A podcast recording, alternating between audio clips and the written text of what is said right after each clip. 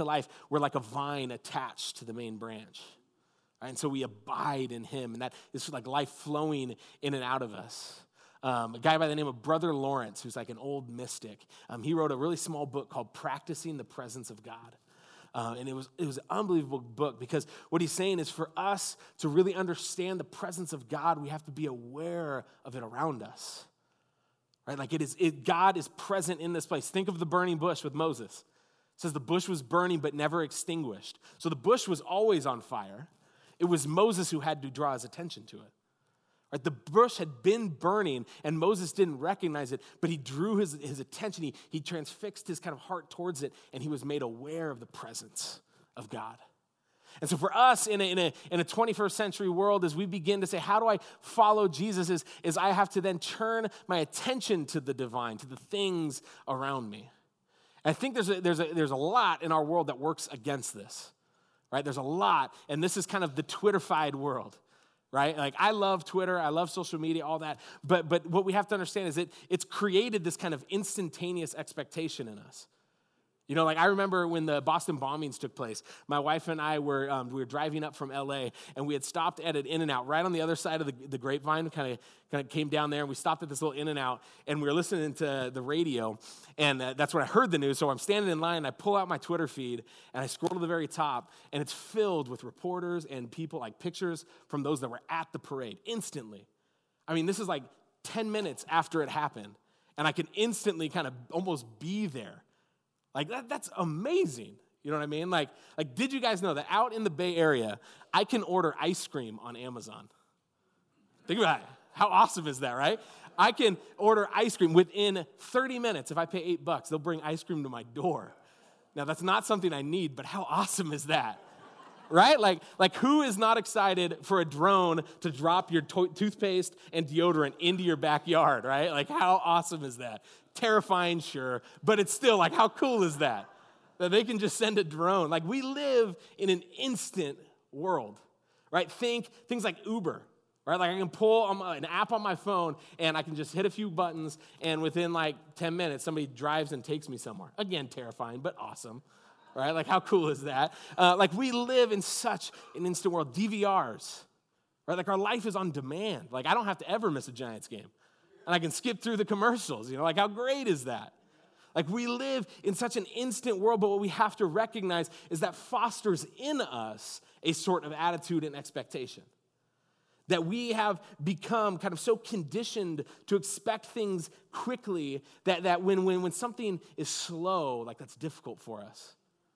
Like, right? It's the moment when you're trying to like turn your computer on, it takes forever and you get so irritated out of nowhere.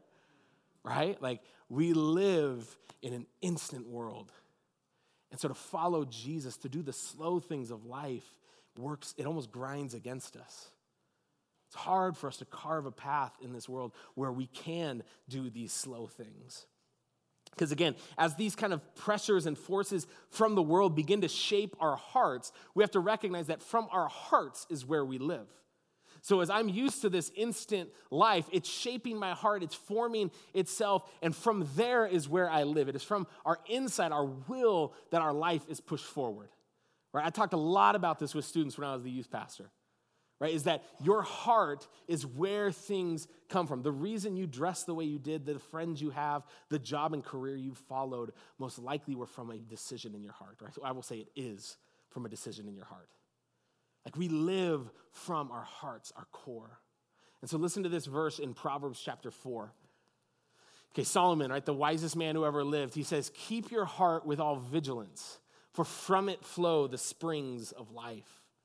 Okay, he recognizes that from our hearts we live. And so that phrase with all vigilance means protect your heart above anything else. Okay, like more than anything you do, protect your heart. And, and like, like for instance, like I would imagine most of us probably locked the door to our house when we left.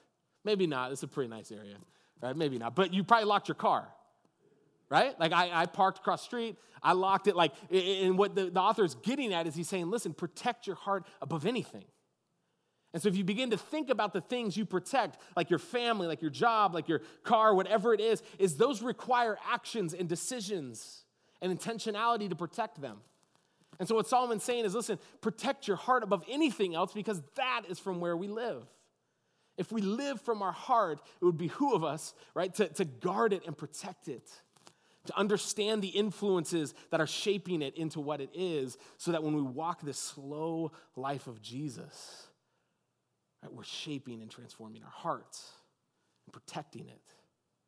Okay, what I think is so important is, is that we understand that this is an intentional action. Right? That from our insides, to protect it, we have to make decisions. Because again, it is from our hearts that we live. That's why I used to tell students, and it would like blow their minds, that maybe following your heart isn't always the best thing. Because our hearts are broken, right? I mean, that's what scripture says. But students were always like, oh, but I just, my heart's telling me to do it. That's not always good. I wake up sometimes and my heart tells me I'm just gonna be angry. And so I'm angry, right? Like, has anyone ever experienced that?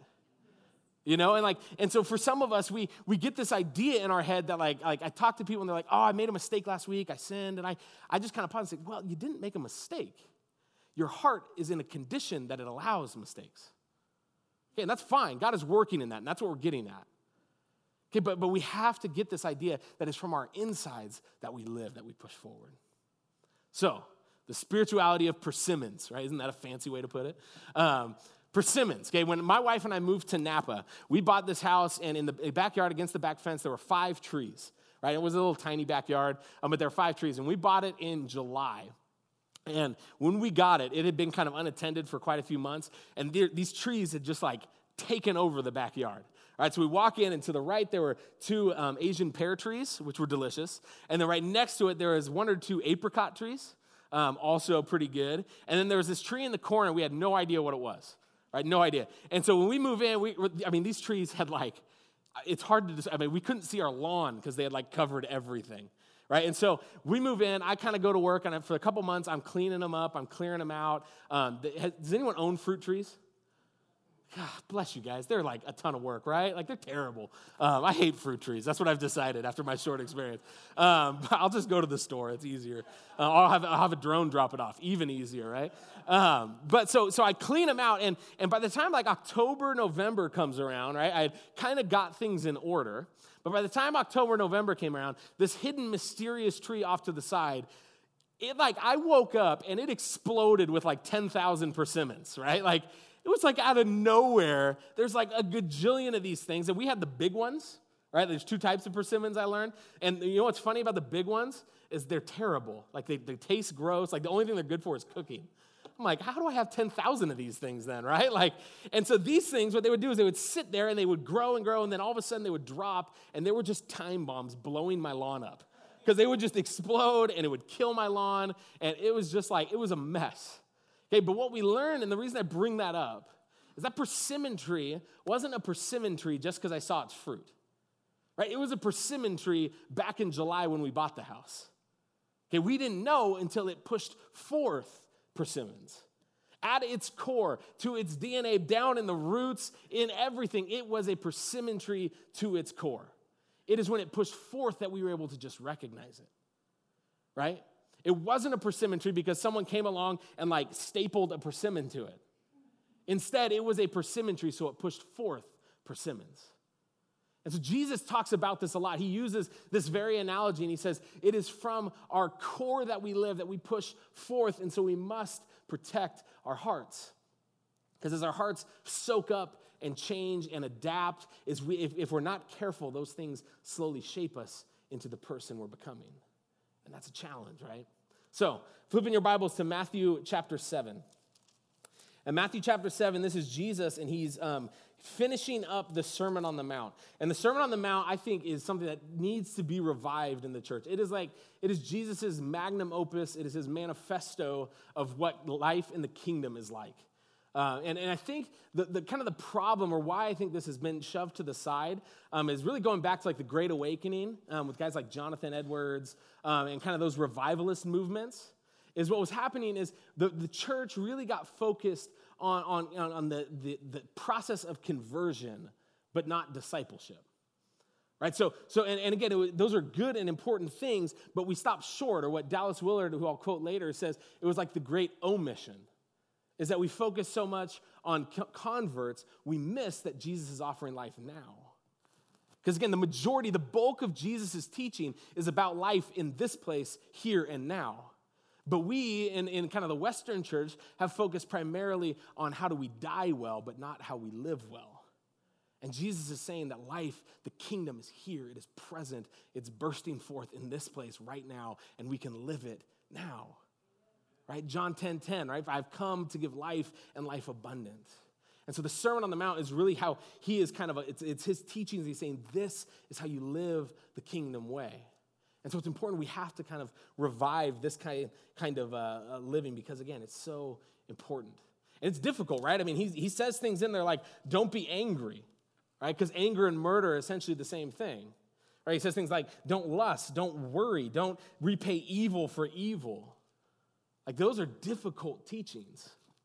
But I think, again, what Jesus is getting at is he's saying, become the kind of person for which loving your enemy is easier than not loving your enemy. And so, this passage we're going to look at, um, he, again, this is the last section of his, uh, his sermon. He's going to present four different pairs, okay, or four different dichotomies, okay? So, so kind of track that as we go. He's going to present um, two gates, he's going to present two trees, he's going to present two claims, and he's going to present two builders. All right, and so we're going to kind of break that down. So, starting in verse 13, a little before what we have on the screen there, I want to start there. In verse 13 of chapter 7, he says, Enter by the narrow gate. For the gate is wide and the way is easy that leads to destruction, and those who enter by it are many. For the gate is narrow and the way is hard that leads to life, and those who find it are few. Okay, so he says there's, there's this wide gate. On one side, the crowds will flood kind of towards this wide gate. He says this is the easy path. This is kind of the natural pull is towards the wide gate. And he says many, many will walk through it, but it leads to destruction. Okay, but then he says on the other side, okay, he says there's this narrow gate. And it's difficult and it's hard and few find it, but when you do, it leads to life. Okay, and I love that he uses the language of easy and hard. Because I think that's important because in church, we're terrified of the idea of effort. Because we're saved by grace and you know faith alone, and I get that, and that's true. But, right, grace is not opposed to uh, grace is not opposed to effort, it's opposed to earning. Okay, grace is not opposed to effort, it is opposed to earning. Okay, you don't earn your salvation. You don't earn the love of God. That is on you, it is given to you, it is gifted to you. But to follow Jesus, to deny yourself, to learn to live the way Jesus is offering us takes effort. That's okay. In fact, I think it's, it's, it's freeing because it is a practice. Right, like thinking Galatians 5, Paul kind of talks about how, um, you know, that, that path is with the fruit of the Spirit. At the beginning of it, he says, you know, he says to, to keep in step with the Spirit or walk in the Spirit. And then later on, the passage we most know says, the fruit of the Spirit is love, joy, patience, peace, kindness, and so on. Okay, but what is the command there? The command isn't to love, isn't to be joyful, isn't to be peaceful. The command is to walk in the Spirit, right? And as we walk in the Spirit, it pushes forth joy, patience, kindness, you know, self-control, all that. Right? That is the byproduct. It's not because most of us, again, when we when we see the teachings of Jesus, we think, okay, love your enemy. All right, next time my enemy confronts me, I'm just gonna, you know, kind of muster the willpower and love him. Okay, but that's hard. And that maybe every once in a while we can make that happen. But then he teaches things like don't worry. Right? Like, that's that's hard. That's hard. Like, don't be angry. That's difficult. It takes practice, it takes time, it takes patience, it takes keeping in step with the Spirit, as Paul says. Right? And when I talk about slow, I mean years upon years. Right? Like I preach this sermon from a position where it's like there are, there are people I guarantee in this room who've been following Jesus far longer and are far closer to Jesus and more mature in their faith than I'll, than I'll be. And that's okay. Right, like yesterday, yesterday morning, as I was getting ready to leave, uh, it was not a good shining Kevin moment. All right, uh, my daughter every Saturday has dance class, and with my wife ready to burst, uh, I'm kind of in charge of that now. And so my daughter, who is really smart, and she knows when we're running late, she like has this power over me. Um, right? Like, and so she knows we're running late, and she kind of like, I'm gonna mess with dad. Like, she didn't do that, but you get the idea, right? Uh, and so we're running late, and I kind of like, I'm trying to get her there, and I snap at her, and I kind of start yelling at her, and I yell at my wife, and like, honestly, like, I'm about to leave in a couple hours to come preach a sermon about living from your heart, right? And I'm sitting there, and I, I literally, as, as I, I, apologized to my wife before I left after a few hours, and I apologized to my four and a half year old, and God was just kind of reminding me that, you know what? There are parts, those, that wasn't a mistake. That wasn't a mistake. There are parts in my heart that God's still working in. That is slow, and I need to be patient as God kind of where I engage with God and that I put in the effort to foster more patience right? Like that is it's part of our journey church. We we just expect one day to be like jesus. But again jesus i mean think about the ways that he would retreat in solitude all night. Think about the ways he would spend time in prayer and community and he would patiently kind of walk through these things because he's working on you know being a healthy tree if you will to push forth good fruit. So listen to what he says. Um, this is the one we have on the screen in verse 15 and again, Jesus here, he's, he's speaking specifically to teachers, okay, but he's going to use this analogy of the tree a couple chapters later. And so I'm going to kind of use it here in the same way. So a bit out of context, maybe in this passage, but in the teaching of Jesus, I think it falls right in line. And so he says this in verse 15. He says, Beware of false prophets who come to you in sheep's clothing, but inwardly are ravenous wolves. You will recognize them by their fruits. Are grapes gathered from thorn bushes or figs from thistles? So every healthy tree bears good fruit, but the diseased tree bears bad fruit. A healthy tree cannot bear bad fruit, nor can a diseased tree bear good fruit.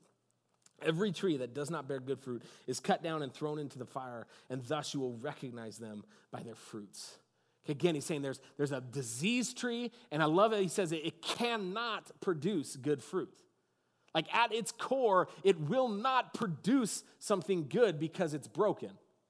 Right? Like that persimmon tree was never going to produce figs or oranges or whatever.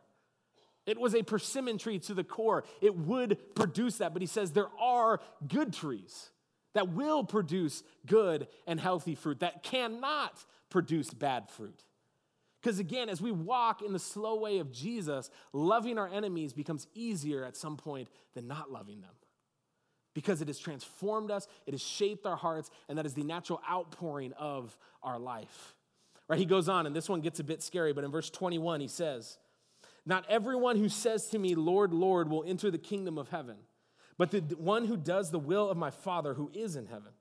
On that day, many will say to me, Lord, Lord, did we not prophesy in your name and cast out demons in your name and do many mighty works in your name? And then I will declare to them, I never knew you. Depart from me, you workers of lawlessness. He says there's two claims, there's two people. There's ones who would say, Lord, Lord, did we not prophesy? Did we not cast out demons? Did we not do many mighty things in your name? And Jesus says, But I never knew you. He says, But then there's others who will say, Lord, Lord, and they'll call out, and he says, I knew you, I recognize you. We, we had connection, we had relationship. And this to me is so scary because I've been around church long enough to know that we are really good at looking the part. We are really good at stapling persimmons onto your branches and calling yourself a persimmon tree. Like, we are really good at that. And what he says, and what, and I love that he recognizes the works, right? He says, Did we not prophesy? Did we not cast out demons? Did we not do many mighty works? Because for the person that Jesus doesn't know, he looks to his works and he says, What I did, right, does that not count? Didn't we know you? But Jesus is saying, Listen, that wasn't who you are, it wasn't your core. That anyone in an on the spot moment can kind of project a view that they're spiritual or that they follow Jesus. But it's in the moments when things get difficult that our character is revealed, which he's going to use that kind of a little later. But he's going to say, listen, in those moments, he says, those that call me Lord are going to know me. Those will know me. Listen to how he ends. This is the very last section of the Sermon on the Mount, in verse 24. He says, Everyone then who hears these words of mine and does them will be like a wise man who built his house on the rock. And the rain and the floods came, and the winds blew and beat on the house, but it did not fall because it had been founded on the rock. And everyone who hears these words of mine and who does not do them will be like a foolish man who built his house on the sand, and the rain fell, and the floods came, and the winds blew and beat against that house, and it fell, and great was the fall of it. He says there's two builders. Says there's going to be one who built their house on rock. They're going to be the ones that listen to my word. They're the ones that do it, that obey it, that slowly, they engage in the slow work of the heart. There's going to be others who just project this view that they have it figured out. There'll be others that project this kind of understanding that, yes, I know Jesus, but don't participate in the slow work of the heart. And what I love about this analogy, why I think it is so brilliant, is that both houses, when the weather's good, they look fine, right? They look totally fine. You can play the part and look totally fine. But when the rain comes, when the storm hits, when the floodwaters rise, when the winds are swirling, your, your integrity, the character of who you are is revealed. And if it wasn't firmly rooted, if it isn't a life that is grounded in Jesus, it'll crumble. And he says, Great was the fall of it. Again, church, we can project all we want, but to follow Jesus is to embody the kingdom of heaven. So when your enemy comes against you, when that coworker slanders you again, when that family member talks behind your back, when that friend doesn't treat you the way you should, in those moments, if you've been engaging in the slow work of the heart, you're able to love them. You're able to just kind of let that roll off your back. You're able to engage in the way of the kingdom. Right? Like this is so difficult. But again, as we as we go, as we as we approach the Christian life, as we take the slow work of the heart, we will slowly find ourselves more and more like Jesus. So, Steph Curry. I told you I'd get there. All right. Steph Curry. I was, um, I was a basketball coach in Napa for a couple years. I played basketball in high school. Um, I've spent a lot of time in gyms. I've watched a lot of basketball, and I've never seen someone do the things that Steph Curry does, right? And that includes Jordan, although Jordan was definitely the better player. But that includes Jordan, all right? He's the greatest. Don't tell me LeBron is. You're, you're, you're wrong. Um, even if it's your opinion, you're wrong, right? Uh, but I have never seen someone do the things that Steph Curry does.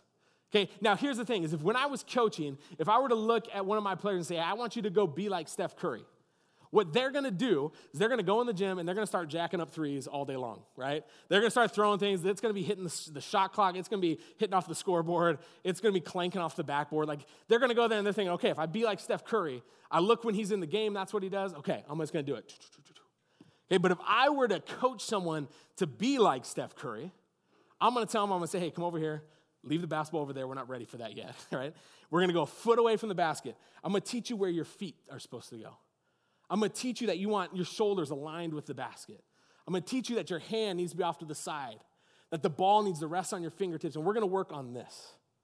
And we're gonna do this for a long time without a ball. And then slowly, I'm gonna hand them a basketball, and I'm gonna say, okay, we're gonna stand one foot from the basket, and you're just gonna work on this until you swish 10 in a row. And then the next time, once they do that, they're gonna move another spot a foot from the basket, and they're gonna swish 10 in a row. Okay, I tell my guys every time they come to the gym, that's the first thing you do. Okay, and if they shoot a three, the first thing they do, I make them run. Right? It's because for them, everything starts a foot from the basket, where it says that we swish 10 here, 10 there, 10 there, and then slowly you take a step back and you do it again, over and over. Take a step back and you do it again, over and over. Right? Because here's the reality is when Steph Curry somehow creates an inch of room and he jacks a shot up and it falls in, that's not luck. That's not a fluke. He is the type of player for which that shot is possible. He is the type of player that that shot does not surprise him. It doesn't really surprise anyone anymore because of who he has become. I read an article on ESPN the other day that he shoots during the season, he makes 500 shots a day. 500 shots. Now, in a game, he shoots between like 40 and 50%. Okay? In practice, I'm gonna bump that up to probably 60 to 70%. Okay, so if you're making 500 shots, which he says he only counts as makes, which I love that. But he says if you're making that mean you're probably shooting around a thousand shots a day. And that's just his shooting workouts. Right? Like think about that. A thousand shots a day to become the player he is. But for some reason, when we follow Jesus, we think we can just show up and be like Jesus. Right? And this is true of any discipline, right? Like my daughter loves art. Okay, but I'm not gonna go tell her to go paint the Mona Lisa. Like, it's not gonna happen. But years upon years, as she slowly fosters her ability and her skill, and as that grows and grows and grows, painting the Mona Lisa becomes not only a possibility, but a natural outpouring of her talent. Right? I guess it's true of any discipline. Okay, any runners in the house? Not me, but okay, good. There are a few, all right? I hear, no, my wife's a runner. And so here's the thing if I were to try to go run a marathon, tomorrow I'm not gonna go out there and run 26 miles. I'll fall over and die by mile three right? And then I'll never run again, okay? That's pretty much what would happen, right? It takes a slow, incremental process where you slowly run one mile, then two, then three, and you work your way up. And then all of a sudden, running a marathon, difficult as it is, is still a natural possibility. And again, for some reason, when we follow Jesus, because we don't want to get our effort mixed up with our salvation, we think we can just show up and do it in that moment. But Jesus is saying, no, this takes time. It takes time to be the right tree. It takes time to grow in that. It takes time for us to foster that. And, and so then we have these couple verses from Jesus in Matthew 11 and 1 John 5. Okay, and these two, it's difficult because we look at the teachings of Jesus and we think about how hard it is. Okay, I think we have these on the screen. There it is, Matthew 11. And we think about how hard it is, but then Jesus says things like this He says, Come to me, all who labor and are heavy laden, and I will give you rest. Take my yoke, and my yoke is essentially a rabbi's teaching. That's what he's saying there. He says, Take my yoke upon you and learn from me, for I am gentle and lowly in heart, and you will find rest for your souls. For my yoke is easy and my burden is light. Right? Like we look at that and we think, man, that is so difficult. I, I have to do all these things. But what he's saying is that if you look at the Sermon on the Mount, when it talks about not worrying and not being angry and those sorts of things, he says that's easy when your heart is in the right position. When your heart has been formed, he says you find rest there because the easy thing to do is to not worry. It is harder for you to worry than it is to not worry. All right, then he says this in First John. He says, For this is the love of God, that we keep his commandments, and his commandments are not burdensome. Again, this is kind of the, the secret of the easy yoke, as Dallas Willard puts it. He says the secret of the easy yoke is that as we become the type of people that God is forming us into, this life naturally pushes out from us. So, church, we have to begin to look at the internal life, look at what's inside that is pushing out life. So, I've mentioned Dallas Willard a few times. If you don't know who Dallas Willard is, I recommend you go home and you order everything and have a drone drop it off at your house, all right? Uh, he wrote The Divine Conspiracy, which I think is the most significant book for the church in the past 50 years, if not 100 years right? Like, I think it's so important. He wrote, um, where I do some of this stuff, The Spirit of the Disciplines, he wrote The Great Omission that I put before. Uh, read all of them, all right? That's what I recommend. Um, but he was a, a, a, professor of philosophy at USC, um, super smart guy. He died in the past year, um, but he wrote this in his book, Spirit of the Disciplines. and he says, In this truth lies the secret of the easy yoke. The secret involves living as he lived in the entirety of his life, adopting his overall lifestyle. Following in his, in his steps cannot be equated with behaving as he did when he was on the spot. To live as Christ lived is to live as he did all of his life. Our mistake is to think that following Jesus consists in loving our enemies, going the second mile, turning the other cheek, suffering patiently, and hopefully while living the rest of our lives just as everyone else around us does. He says we expect to be like Jesus and live like everyone else. But Jesus was the kind of person who did these things. He is the type of person, because of his time in prayer and solitude and, and community and growing and learning, that he became the type of person that he was. And so, if we're expected to follow Jesus, we have to follow him in, his, in the entirety of his life. We have to follow him in a way where we recognize the disciplines that he created in his life to become that type of person. And we can't expect to be like everyone else. I can't expect to go run 26 miles tomorrow. It's not to happen. I'm not the kind of person that's to run one mile, but I'm not the kind of person that's to run 26 miles, right? And for some reason, again, we miss this with our walk with Jesus, but it's so important that we begin to do there. So I want to end with just a little bit about fasting. Because throughout kind of church history, there's these disciplines that the church has kind of created that help foster this slow work of the heart. Okay, things like, like fasting, like prayer, like silence and solitude, um, learning, community, like all of those are practices that the church has kind of um, forever practiced that really foster that kind of life. And we've really lost them in our current culture. Um, but fasting is essentially this idea about exchanging your hunger. Okay, so it's whatever it is you hunger. I recommend if you can and if it's you know appropriate to fast from food because I think it is such a visceral way of feeling. I mean, we feel hunger, right? Like you're already like Kevin, stop! I'm hungry. It's lunchtime, right? Like you feel that. Like we know hunger. It's very visceral. It's very like we, we can we can know that feeling very quickly. And so what, what fasting does, what other spiritual disciplines do, is it exchanges our hunger, okay, whether it's food or whatever it's for, for our hunger for God. We say essentially, when I'm going to spend time, what I would normally spend time eating or on social media or watching TV or whatever it is, it was when I usually spend that time doing that, I'm going to spend my time turning my eyes to Jesus. I'm going to spend that time fixing my eyes towards the divine. Right? As, as Jesus said in, the, you know, the verse I mentioned at the beginning, in Mark chapter 8, right? To deny yourself and follow him. That's the essence of fasting. You know, I love um, the, the quote that was said about fasting that fasting without prayer is dieting. You know, I mean, you, we don't enter into the disciplines to diet, right? Like you don't fast to lose a few pounds, at least not in the spiritual sense. Right? Fasting is always pointed towards God. The disciplines are always about spiritual progress and moving towards becoming like Christ. And so that's kind of the, the you know, fasting in practice. I encourage you to look at uh, the bulletin. There's a ton of good information about nuts and bolts of how to fast. Um, you know, we don't necessarily need time um, for that now. But fasting, number two, it centralizes God's sustenance. Okay, it centralizes our need for God. Because the things that we would normally spend our days with, again, whatever it is food, entertainment, whatever is when we get rid of those Okay? Fasting allows us to remember that we live on the Word of God. All right? Jesus in Matthew, or in Mark 4, Matthew 4, right? He says, Man does not live on bread alone, but on every word of God. It centralizes the fact that, that Jesus is the one that sustains things. In Colossians, Paul says that Jesus is holding the world together. I love that language. Because he's saying that is what's that's what's pumping blood through your veins right now is Jesus holding creation. And it reminds us, fasting reminds us of that. And then lastly, fasting reorders our life.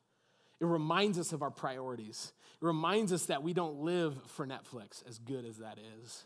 We don't live for social media. We don't live for food. It reminds us of our priorities. Listen to Paul's words in Corinthians 6. He says, All things are lawful for me, but not all things are helpful. All things are lawful for me, but I will not be dominated by anything or mastered by anything. Fasting gives us the chance to say, man, this is a big piece of my life. I'm going to abstain from that to remember that it isn't what fuels my life, that I'm not ruled by my stomach, but that there are other forces that are, are beneficial that I'm going to allow master me. Listen, later in, in 1 Corinthians 9, he says, But I discipline my body, or in the NIV, I think it says, I beat my body says, and he's speaking in hyperbole, so don't go do that, right? But he says, I discipline my body and keep it under control, lest after preaching to others, I myself might be disqualified. He says, I will do whatever it takes to let my body and my heart be shaped into who Jesus is. Think about like, like Paul gets to the point where he can say, Follow me as I follow Christ. Think about how audacious that claim is. He's saying, You look at me and you see the life of Christ. He says, I embody it fully, so now you can follow me as I follow Christ. All right, like that, that's the extent that he took this kind of slow work of the heart. He says, I'll do whatever it takes to discipline my body. And so, my prayer for you, Sebastopol, as you engage in kind of a corporate fast, that you spend February really disciplining yourself to find the narrow road. May you find that step by step you become more like Jesus as you enter through that narrow path that leads to life. And may you recognize the fruit in your life and say, Jesus, I need my roots transformed. And that we say, God, what are the things that I need to trim? What are the things I need to get rid of so I can engage in pushing forth good fruit? May you build your house on the rock of Jesus. May you find the teachings of Jesus that give life and not burden, but that slowly may you begin to love your enemies because that is easier than not loving your enemies.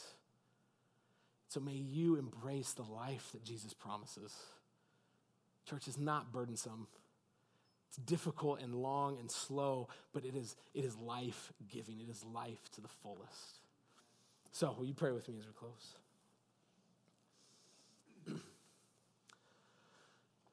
Heavenly Father, Jesus, we Um, God, we thank you for being patient. God, we are slow creatures. Um, and Lord, we need you to walk alongside us and teach us how to follow in your way. And so, Lord, I, I, pray over my friends in this room, Lord, I pray over myself that, that we would revive these kind of slow disciplines in our life to become more like you. Lord, may we understand that it's a practice, it takes time. May we maybe just forgive ourselves a little quicker because we know we're, we're beginners. We're beginners. And so, Jesus, may you walk alongside us. May you mature our hearts. May you help us and encourage us along the way. Um, and Jesus, we just thank you for your love that is free, that we don't have to earn. But God, we want true life. We want true life. And so help us in that. In Jesus' name, amen.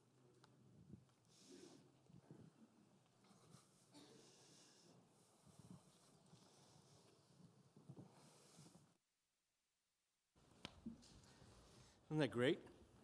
Amen. Amen.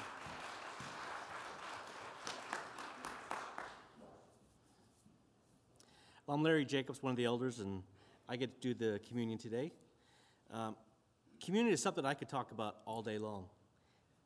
It is part of our, our beliefs and part of our lives. And it, it goes, the Bible just kind of encompasses the whole thing with, with, with the communion, the Last Supper. Without it, we wouldn't have this religion that we have now. So in Mark 14, chapter 14, verses 22 and 26, and as they were eating, Jesus took bread, blessed and broke it, and gave it to them and said, Take, eat, this is my body. How would you feel if someone took bread, said, Break it, gave it to you, and said, This is my body? I think that's the same reaction the uh, disciples had. They're all going, hmm, we're trying to understand it. This is still new. Then he took the cup, and when he gave, when he, and when he had given thanks, he gave it to them, and they all drank from it. And he said to them, This is my blood of the new covenant. Remember, the new covenant, which is shed for many. Assuredly, I say to you, I will no longer drink of the fruit of the vine until the day when I drink it new in the kingdom of God. Let's pray. Lord, we are so thankful that you died on the cross and you shed your blood to cleanse us of our sins. We just want to show in this remembrance of our love for you, our thankfulness and gratefulness of what you did for, our, for us for dying for uh, each one of us. And we just give you glory and we give you honor. And everybody said, Amen.